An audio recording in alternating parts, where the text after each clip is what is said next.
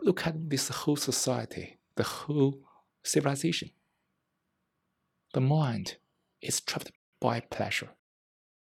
So we can say it is a drugged society. Meditation is detour, detox of selves from this narcotic state by thoughts, by pleasure. To return to a state where there is joy. The drug has its addiction, has its side effect, strong side effect. But the original, the joy, has no addiction because one can't seek it, one can't invite it. It is very safe, isn't it? Of course, there's no side effect. Meditation is to live a peaceful and joyful life. And this is the greatest wisdom ever. To do that, we have to empty the mind, empty the knowing. Me, this concept, is the knowing. The name, the history, the family, the all kinds of record, past education, experience, job, position, title.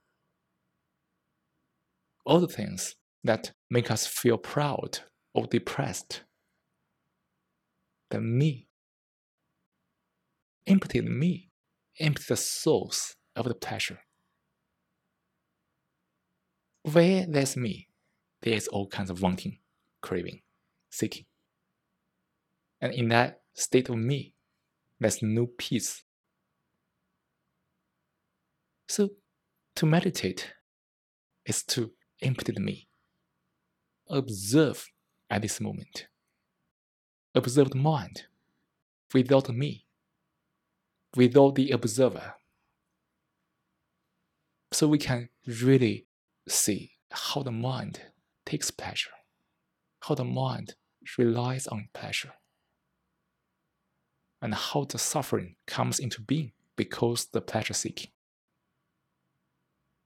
Understand totally the life we have been living. In that total understanding, the mind transforms itself.